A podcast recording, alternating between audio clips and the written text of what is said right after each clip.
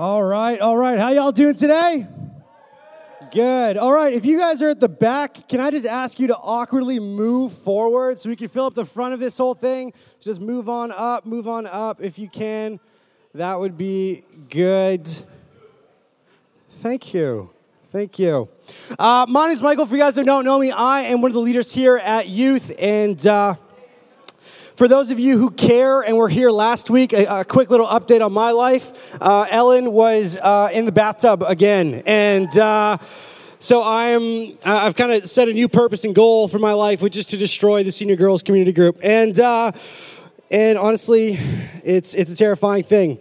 Uh, hopefully, for all of us here who are regular attenders and we come here all the time and whatever, you guys have been keeping track on this whole thing we've been doing as youth in this whole Bible reading plan that you guys would read before we talk about whatever we're talking about. So this week, you were to read uh, chapter 2, 1 to 11, because that's what we're talking about today. And next week, you're reading all of chapter, the rest of chapter 2, and then uh, the first part of chapter 3.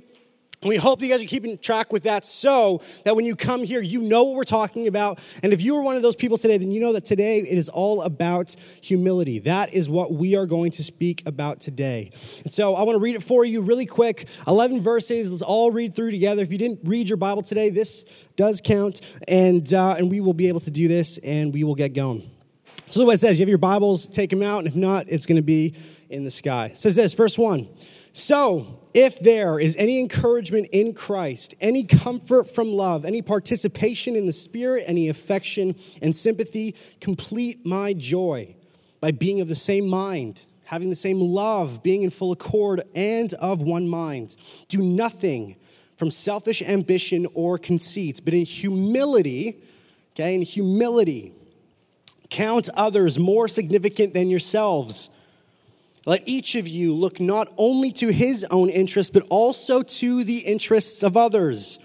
Have this mind among yourselves, which is yours in Christ Jesus, who, though he was in the form of God, did not account equality with God a thing to be grasped, but emptied himself by taking the form of a servant, being born in the likeness of men, and being found in human form. He humbled himself by becoming obedient to the point of death, even death on a cross.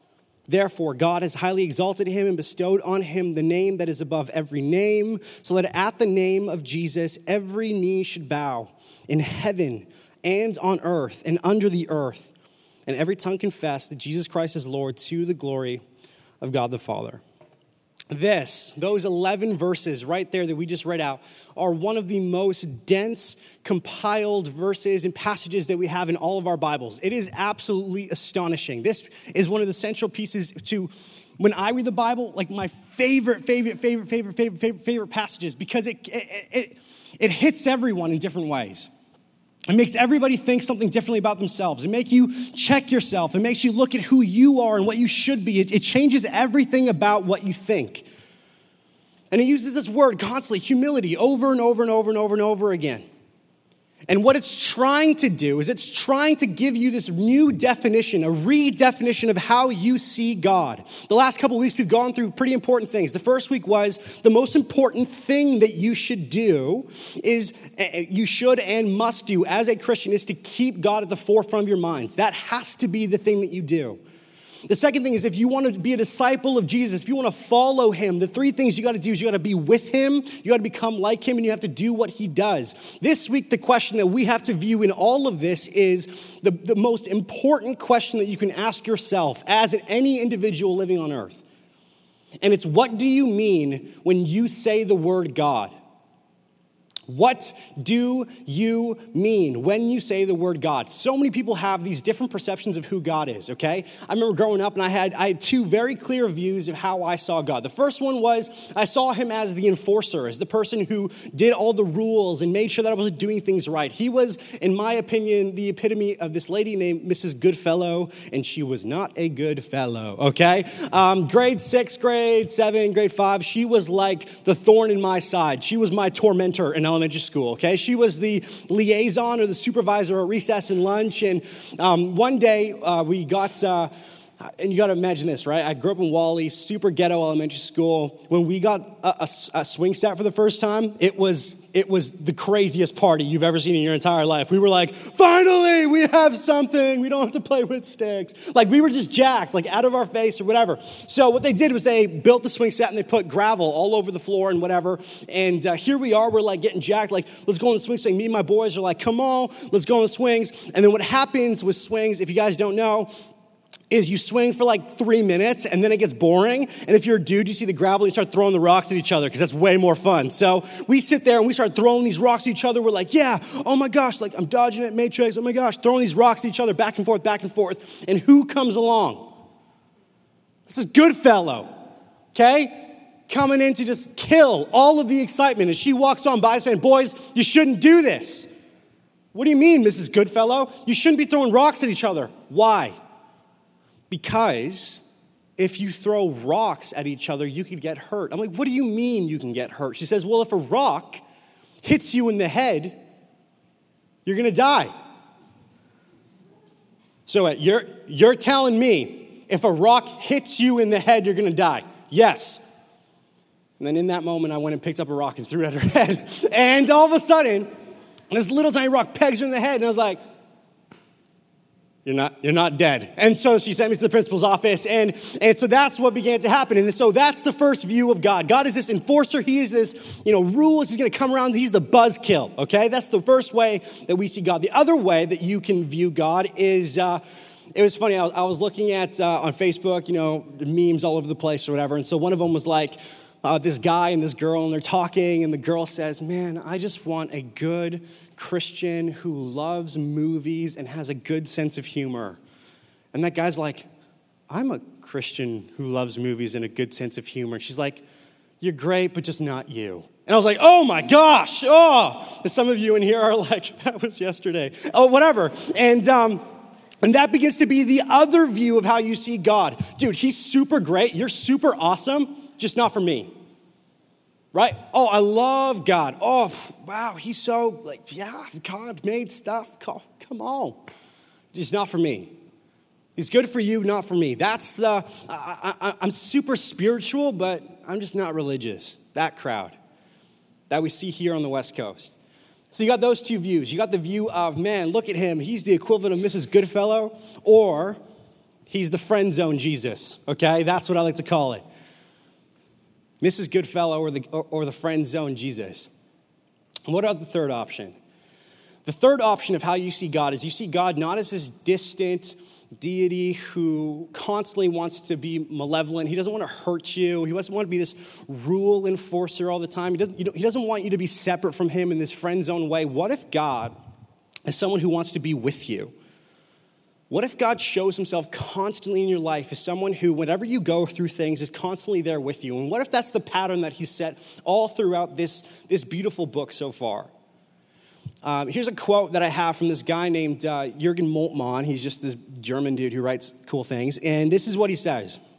Please try and pay attention to this, it's, it's really important. Since God's sufferings in exile, the time where Israel was pulled out of their own place, were taken completely seriously, Israel's deliverance, them being saved from that situation, from exile, was logically bound to seen as God's deliverance too. In this intimate bond of common suffering, God and Israel, his people, God and his people, wait together for their deliverance, for their, for their saving. Israel knows that it will be delivered, since God will deliver himself and his people with him. The suffering God is the means by which Israel is redeemed. God himself is the ransom for Israel. So I read that out and you're like, I don't know what the heck you just said, bro. Deliverance, what are you talking about? And this is this is the picture he's trying to say. He's trying to say that God and his people are so bound together, they're interwoven that whenever they go through something, he's right in the middle of it. He's constantly with them. And you see this all throughout the Bible. What happens as soon as Adam and Eve show up? God is there with them. What happens when they screw up? He is amongst them. When he's trying to move all the motions of history together, either with Noah, he's communicating, with Abraham, he's communicating. When Moses comes along and, and, he has to draw them out of this place of Egypt and they're wandering everywhere and they're trying to go to the Red Sea, God shows up in the cloud, in the pillar of fire. He's, he's with his people. Then he goes out and he says, No, no, I just don't want to just be there. Then he tells, Build them a tabernacle, build me a house that I can dwell with you, that I can be with you in all of your sufferings. Then build me a temple so I can dwell there, so I can be amongst my people. And then this beautiful thing happens where this dude shows up and his name is Jesus, and they say, Call him Emmanuel. What does Emmanuel mean? God with us. The whole pattern constantly is not of this distant, far off God. It is a God who is pining, who is aggressively moving to be with you in all of your life through everything that you are going through. And if this is the example that Jesus begins to set, then God also sets that for eternity. He always consistently stays the same, and this is what he does. And all of a sudden, this text in 2 6 says this beautiful thing. Well, five have this mind among yourselves, which is yours in Christ Jesus. Jesus, who, though he was in form of God, did not count equality with God as something to be grasped, but humbled himself and took the form of a servant. He didn't want to just be far off. He says, What's your situation? Let me take on that same thing. This is what C.S. Lewis, the writer of Chronicles of Narnia, calls the greatest miracle God becoming man. God shows up as man. Listen, you are never going to comprehend this. You are never going to understand what this means. This is one of the most pivotal things that you could ever understand in the Bible that Jesus shows up as a guy. It's crazy. You will never be able to comprehend what this looks like. Because the heights from which he came, you will never know. You have no idea what it is to be like God and give things up. And then the second half of this is you have no idea how far he went. You will never understand the heights to which he went and from which he came and the depths to which he went. Because it wasn't just God coming to be man, but it's God going to be man and humbling himself in obedience to the cross. You have to get this movement from the highest of highs to the lowest of lows. Imagine what I'm saying here right now. When God shows up as a person, that means he went in an instant from I can wave my fingers around and universes are created in a second to now depending on a human being for survival. That he shows up as a baby, helpless. In a second, he goes from, I can do whatever I want. What? You, you know what? Boom, your pants are on your head. He can do whatever the heck he wants. So all of a sudden, now being so dependent on people, and he stoops so low for us. And then he pushes it even further for the next 30 years of life, he's going to walk around and no one is going to know who he is. God in flesh is going to show up and walk around without anybody ever realizing that he's there. And he lowers himself more. Then he takes on a trade becomes a carpenter, works with, with, with, with, all of these materials and builds things for people. Now he has all of these clients who he's working for, and he lowers himself even more. And then he comes to the place where he says, Man, I'm gonna tell you who I am, reveals himself for, for who he is. And then all the people surround him go, Man, you are such a liar. You're a sinner. You're the devil. You're a drunkard. And he lowers himself more that God is now being criticized by the people he created. And it goes even further to where all the religious folks says you are such a blasphemer. You are lying about who god is. And he lowers himself more to the lowest point to where he could ever go by hanging on that cross you will never understand the heights from which he came, and you can never comprehend the depths to which he went. He didn't die as a hero. It's not like he went to war, saved a bunch of people. No, he was hung as a criminal, humiliated in front of everyone.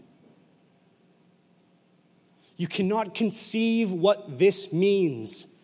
God coming down and going lower than you have ever possibly gone before. This is what this says. This is what this is saying. And yet, sometimes in the way that we think about God, we never pay attention to this. What we begin to do is we don't make the idea that God became man serious whatsoever. What we care about is the cross, which is super, super integral. Obviously, it's the most important thing. But when you start pushing the idea that God just became man so that he can go on the cross, what you begin to do is you give it no significance of its own. You can think of it as A, God became human so he could go to the cross, which is usually what we think, or B, him becoming man has significance of its own and it means something different. It means that he is releasing, he is inaugurating, he is starting the new creation and using himself as the example. It has significance that there is a point to why he did it, why he showed up as a guy. And I'm going to try to, as best as I can, show you how this works. And this is, this is the point love cannot be content to just overcome sin. Love cannot be content just to overcome sin. It only arrives at its goal when it has also overcome the conditions to which sin becomes possible. Okay, let me say that one more time. Love is not content with only overcoming sin. It must also overcome the conditions which make sin possible. It doesn't want just the surface job, it has to go down to the roots. And then you have to realize okay, Jesus becomes man. So, what's the point of humanity? What's the point of all of this? And this is what I want us to do. Uh, Genesis 1 27 to 28 gives us this picture of what people were supposed to do. People, okay, us, individuals. What was our job in the beginning? Genesis 1 27 uh, to 28, this is what God said. So God created man in his, own, is in his own image. In the image of God, he created the male and female, he created them. And God blessed them. And God said to them, this is his command, God says to them, A, be fruitful and multiply and fill the earth and subdue it. So the first thing he says is, just Go have fun, make babies. This is what he says to the first people Go do your thing, you know, pop a couple kids out. Like, that's the first thing. Do that, fun. Don't go too far with the thoughts, but this is what he says. It's the first thing he says go and just make a whole bunch of babies and fill this sucker up. Then the second thing he says, the most immediate thing he says about what we are to do, is he says, You must subdue it and have dominion, so have rule over the fish of the sea and over the birds of the heavens and every living thing that moves on the earth. The most important thing that people are supposed to do is fill the earth and then have control over what is. God's plan from the beginning is to have a human being at the control center of creation. This is super important. God's plan is that He has a human being at the control center of creation. This is what we begin to see, verse 1, 27 to 28. So, what happens? It takes like 15 minutes, and then these two go and screw it up. Okay? So, then we get to chapter 3, two chapters over, and all of a sudden this begins to happen. Uh, verse 3, verse, uh, let's go 1 to 6. It says this Now the serpent was more crafty than any other beast of the field that the Lord God has made. He said to the woman, Eve, Did God actually say to you, uh, You shall not eat of any tree in the garden? And the woman said to the serpent, We may eat of the fruit of the trees in the garden, but God said, You shall not eat of the fruit of the tree that is in the midst of the garden, neither shall you touch it, lest you die. Okay? Don't even touch it. It's key. But the serpent said to the woman, You will not surely die, for God knows that when you eat of it, your eyes will be opened and you will be like who? God. If you eat the fruit, you are going to be like God. If you eat it, that's who you're gonna be. You're gonna be like God. So all of a sudden, you can imagine her like, oh my gosh, I love pears anyways, and I get to be like God. Oh my gosh, like this is this is a good moment for me. That's the goal, it's a vision. You get to be like God. For God knows that when you eat of it, your eyes will be opened and you will be like him, knowing good and evil. Verse 6 So that when, when the woman saw the tree was good for food, that it was a delight to the eyes, and the tree was to be desired to make one wise, she took of its fruit and ate, and she gave some to her husband who was with her, and he ate. See what just happened here? The serpent goes to them and says, Listen, and it screws everything up because in this moment they become unhuman. What they were desired to do is what they do not do. 3 4 says, You will be like God. 3 6 that said that she took it, she went for it, she grabbed it and brought it back. And they ruined everything. And then you look at Philippians 2 6, the thing that we have been looking at this whole time.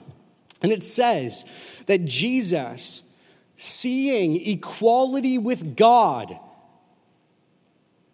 The same vision that she had. I get to be like God. It says that Jesus saw this equality as God as something not to be grasped. When Eve reached and grasped to be like God, Jesus did not.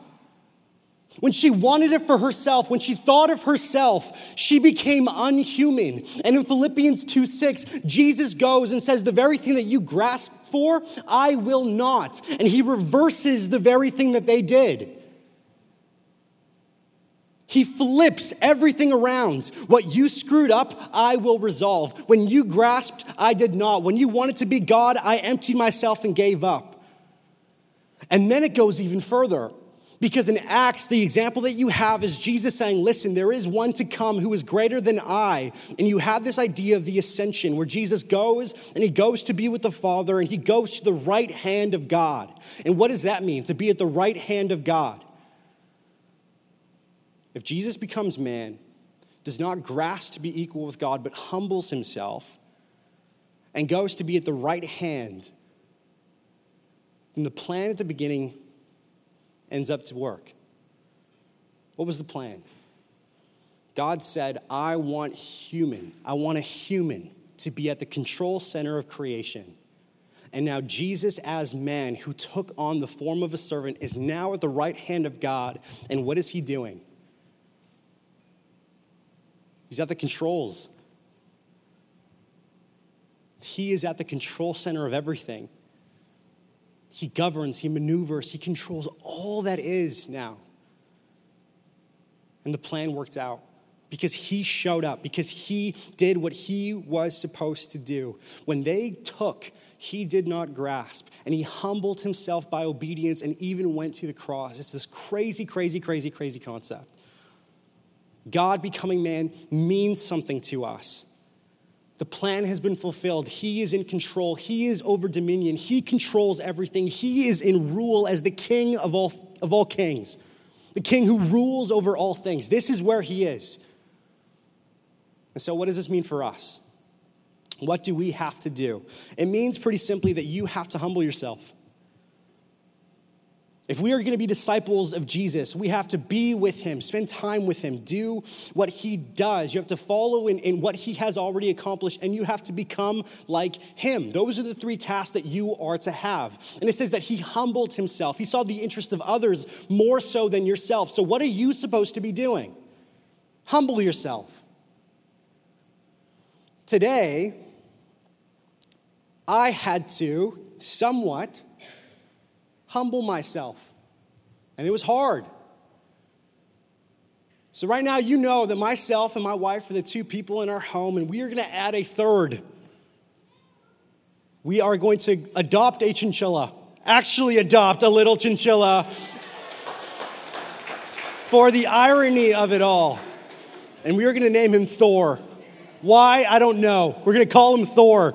We're going to adopt this little chinchilla and we're going to bring him into our home. We're gonna treat him like a child. We're gonna snuggle with him. And I didn't want him, okay? I'll be straight up. And my wife looks to me and says, If you love me, you will let me bring him home. And I said, Man, gotta humble myself and let her get this chinchilla. And now we have a third in the home, and he's coming strong, right? So, this is the idea. So, all of a sudden, what you have to get to is this idea of man, what Jesus does in terms of this great epic thing that we have no control over, we have to follow also. We have to set this example. So, what is humility? How do we do this? How do we act this way? How do we follow in this footsteps? Is it just by doing stuff? Um, I had the most Canadian battle of my entire life okay? It was a Canadian warfare that I had with Trevor Linden, okay? Uh, do you guys know who Trevor Linden is? He used to be the old Canucks captain, and uh, I was on a flight to LA, and he was on a flight to LA. He was first class, I was not. And, uh, and as we're walking through all of the first class, because they're all like, oh my gosh, I'm first class, they've already sat down, and so he was graciously putting his wife's bag away a couple uh, rows back. And so now all of our economy poor people were walking through, and Trevor Linden was stuck in the row, okay? And so I sat there and I was like, you know what? I'm gonna wait for Trevor Linden to walk to his seat. So I was like, go for it. He's like, no, you go for it. I was like, no, you go for it. He's like, no, you go for it. The most Canadian thing that's ever happened, okay, is happening in this moment. No, you walk, man. No, you walk. And then I got tired. You're Trevor Linden, bro. Sit down, okay? Then Trevor Linden goes and sits down. It was the best moment of my life. And, uh, and so then I go. Is that, is that humility? Me giving up the time to let Trevor Linden go? No, it's not. It's not humility. Well, what about, what about when you are humbled? What about that? Maybe that's the, the, the vision of what we try to get from Jesus. Um, I went to this church in LA, okay? And, um, and it's like a weird underground celebrity church, okay? Maybe you've never heard of such a thing, but I was there, okay? And I walked by and I was like, you were in, you were in Step Up. Oh my gosh, okay. Okay, awesome. Okay, wow, you have 10 million followers on Instagram. Okay. And I walk in, right? And I'm amongst all of these celebrities, and I'm just me. Okay, not too impressive, all right? So I walk in there, I walk through those doors, and it's like, oh, wow, you're wearing a million dollars. You over there look like a million dollars. And I'm sitting there kind of like, oh my gosh, like, I, how am I supposed to worship Jesus? And I just feel like an idiot. Like, I feel like a homeless person right now with amongst all these people, and I'm, I'm feeling pretty dumb about myself. Okay, so I'm sitting down, I'm trying to worship as much, I'm distracted, I'm whatever. And so, my friend who brought me, uh, we walked to the front, and the guy who's, who's leading this church uh, walks up to me and says, Hello. Hey, man, thank you so much for coming. I'm like, No worries, you know, it, it was a Wednesday, but I, I took the time and I came. And, uh, he's like, dude, I really appreciate it. It's awesome. And then in that moment, something that would shape my life forever occurred. Justin Bieber goes and walks next to me to shake this pastor's hand and I said, Oh my gosh, what is going on? The luscious goodness of Bieber is around me. And he had these two massive, I'm telling you, massive Samoan bodyguards, okay? They were huge. Like it, they would eat me with their eyes. Like that's how terrified I was of these two guys. And now I'm sitting there going, Oh my gosh, like me. Me and Bieber are having a conversation right now. Did he say a word to me? No. But we talked in that kind of like a spiritual sense. We talked. And, uh, and so we are next to each other, talking to this person. And in that moment, like, he's going to say a word to me, man. This is cool. This is a big moment. I'm sweaty, but it's okay. And uh, he didn't even look at me. The heck am I? Chop liver? Man, didn't even say hi. Didn't say nothing. Your Samoan bodyguard hip checked me out of the way, but you can't even. And in that moment, I was like, I'm nothing. I am nothing to anyone. What the heck is going on? Is that humility? Being humbled because someone's cooler than you. No, it's not. So Jesus shows up and he says, Man, I'm going to be the most humble thing that has ever been experienced in life. I'm going to show up, I'm going to give up so much. You'll never comprehend this verse you will never understand the heights from which he came and the depths to which he went. He did not just go from God to the cross because he, he wanted to have some fun. No, he went from giving up privileges of being God to dying as a criminal on a cross. Why? For you. wasn't for himself. It was for you. It was for me. From the highest of heights to the lowest of depths, that he took and he humbled himself to, into obedience to the point of death on a cross. He didn't do that just to do it, he did it for you. And you sit there and you look at that, and all you should respond with is awe. That when you recognize and you read this, the lower and lower and lower and lower that he goes, the higher and higher and higher you must lift him up. He did this for you, he died for you. When you saw nothing in yourself, he saw something in you. It's amazing. And the only response you can ever have to that moment is awe. It's to sit back and go, I cannot believe what happened. I cannot believe that you are in such a position that you have done this for me. It's the first thing awe. Then there's the second thing. What is humility? Humility is not thinking less of yourself but it is thinking of yourself less. Humility is not thinking less of yourself, but it is thinking of yourself less. Uh, Martin Luther says that all of sin is basically described as man looking inwardly on himself. It's just selfishness. That's what the center of sin is, is that you only care about you and you don't care about anybody else. And I look at that and I'm like, man, how many of my problems in life would be solved if I just stopped thinking about myself all the time? How many of your problems in life would be resolved if you just stopped thinking of yourself all the time? Your own ability that you could do it, that you could be the one to accomplish it. Uh, this, this really smart philosopher guy, his name is Soren Kierkegaard, he says that spiritual pride, which is the opposite of humility, is the illusion that we are competent to run our own lives, achieve our own sense of self worth, and find a purpose big enough to give us meaning in life without God.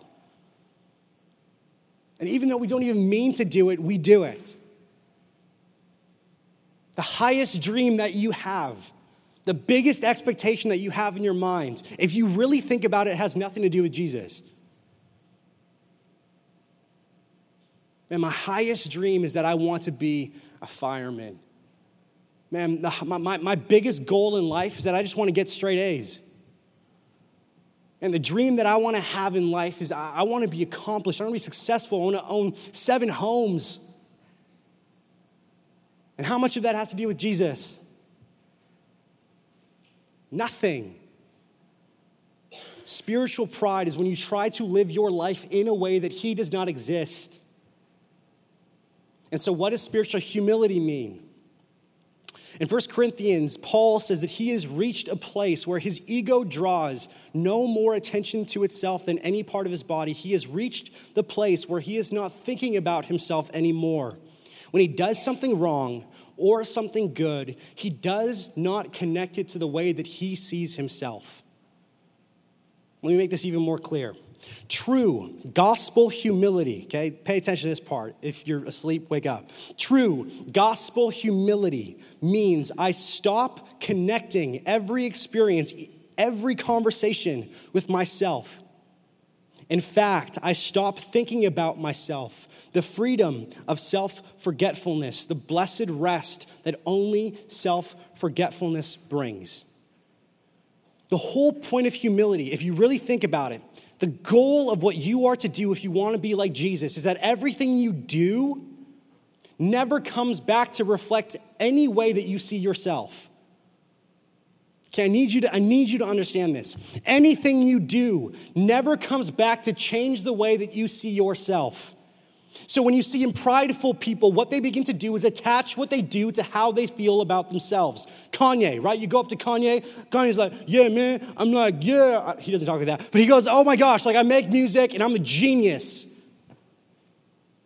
I make awesome songs. I am a genius. And what is he doing in that moment?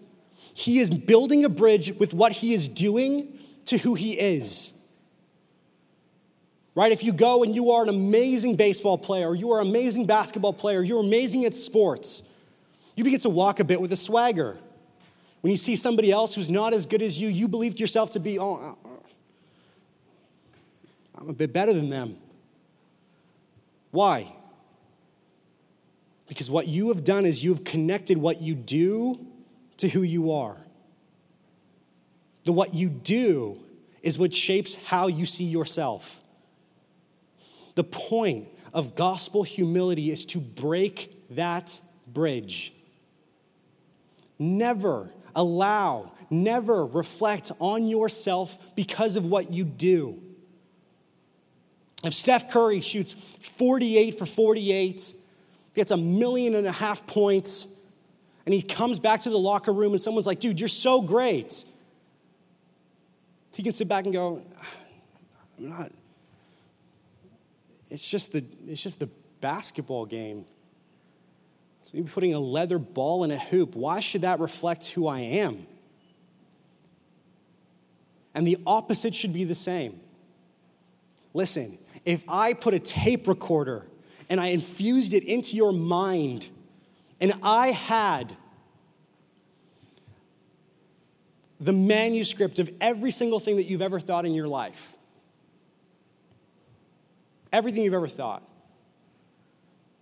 you'd probably be embarrassed. You know, girls walking at school. It's a nice butt. You know, recorded, sends right to me. Nice butt. Who is it? Doesn't say. Interesting. What? You know what I mean? In the tiniest of things. That's a trivial example. And you know with your own head how far and deep and crazy and wretched and broken and destroyed and filthy and unclean those thoughts go. I don't have to use any examples. And then maybe one day, because you're thinking so much about these things, that you go out and you do a really stupid thing, make a really stupid action. What this is saying, what spiritual humility is saying, if you do something dumb, just as much as you did something good, you break that bridge and do not see yourself for that thing. If I screwed up with something that I'm really battling with, it should not affect the way that I think of myself. I can't believe I did that. I'm an awful person. What did you just do? You connected what you did to who you are. And the point of what Jesus is trying to tell us is listen, you are not what your actions are. It's the opposite of what the gospel is. It's the opposite of what he's trying to tell us all throughout the scriptures. I was watching uh, Doctor Strange the other day, this movie, whatever.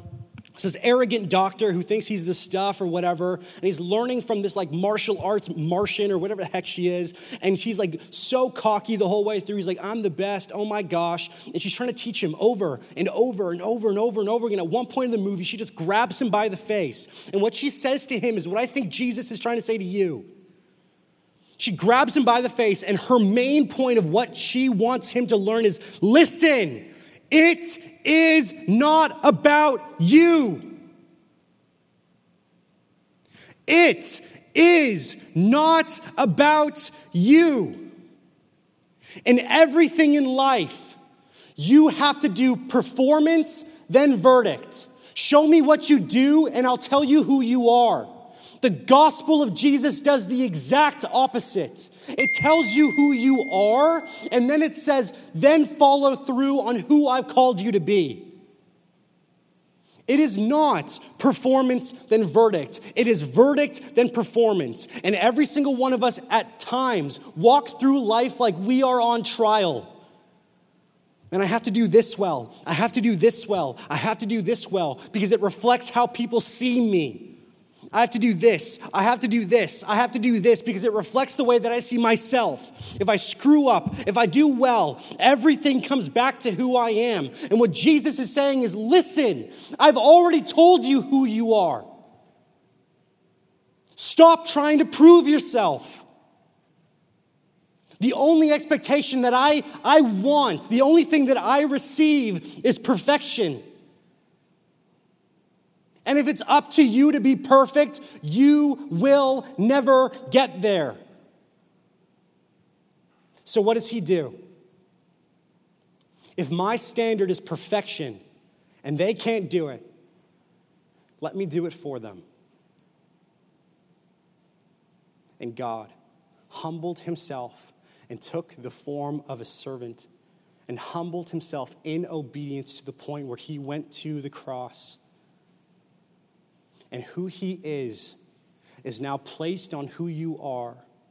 It is verdict, then performance. He has saved you. And your response is now to sit here and humble yourself to understand that you need to be saved. You have to humble yourself. You have to lower yourself like he did. Where when John the Baptist sees Jesus, he says, I must become less so he can become more. I have to lower myself so he can be seen as higher. That needs to be the posture of every single one of us in this room. If Jesus goes from the highest of heights to the lowest of depths, the thing that we can do is a response and say, I need you. I need you. You are no longer on trial.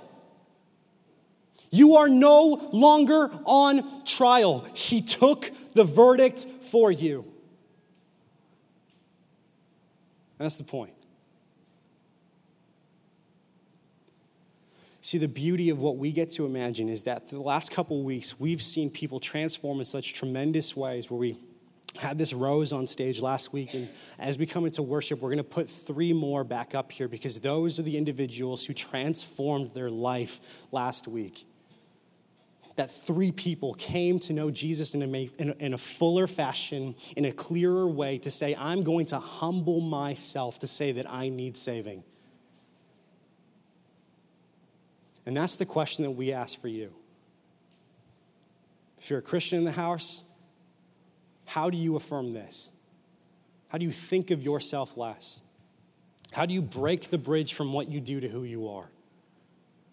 If you are a non Christian in this place, Allow yourself to think of what all of this means. Allow yourself to immerse in the idea of do I need to be saved? And if you really looked at your actions, if you really looked at who you were, if you really looked at the, the ideas that you have in your mind, you would come to the conclusion that, man, I'm, I'm pretty screwed up. I think a lot of crazy things. I do a lot of nonsense. And if I'm my own Savior, this isn't going to work. And our push to you is would you humble yourself and realize that you need to be saved and give yourself to Him? Let's pray. Father, thank you so much for these students as we come here to this place and we look at your example. We look at how you came and you fulfilled what we were to do on earth you came and you accomplished what we could not do. And how much of a foreshadowing is that for the rest of our lives? That you have come and you have accomplished what we could not do. The plan from the beginning was for us to do a task, and then you accomplished that task the thought is that we would be in perfect relationship with you when you came and you accomplished that task and you gave that to us. You offered it to us. And we have the chance to respond in that light to go i need to humble myself. I need to bring myself lower. That my life is not just about me. It's, it's about others. That i'm not too good to be saved. I humble myself in obedience and response to look at your grace, to look at your mercy, to look at your love and respond and say, I want to give all that I have away. And this is the call. So I pray that we are so changed, we are so rocked in our own hearts, that we look to you and we are just grateful, that we are in awe, that we can imitate your example, that we could just be with you, that we could become like you, we could do what you did and try to our utmost to follow what you have done. And maybe we can think of our lives not so much for ourselves, but something to give away. And I pray that we would just take this and we would allow it to just to just work on us, that we would sit on it, and we would change us more and more and more and more and more. And life would not be about me, life would be about Him. And so, in that, we thank you, we love you, and in Jesus' name, want to pray. Amen.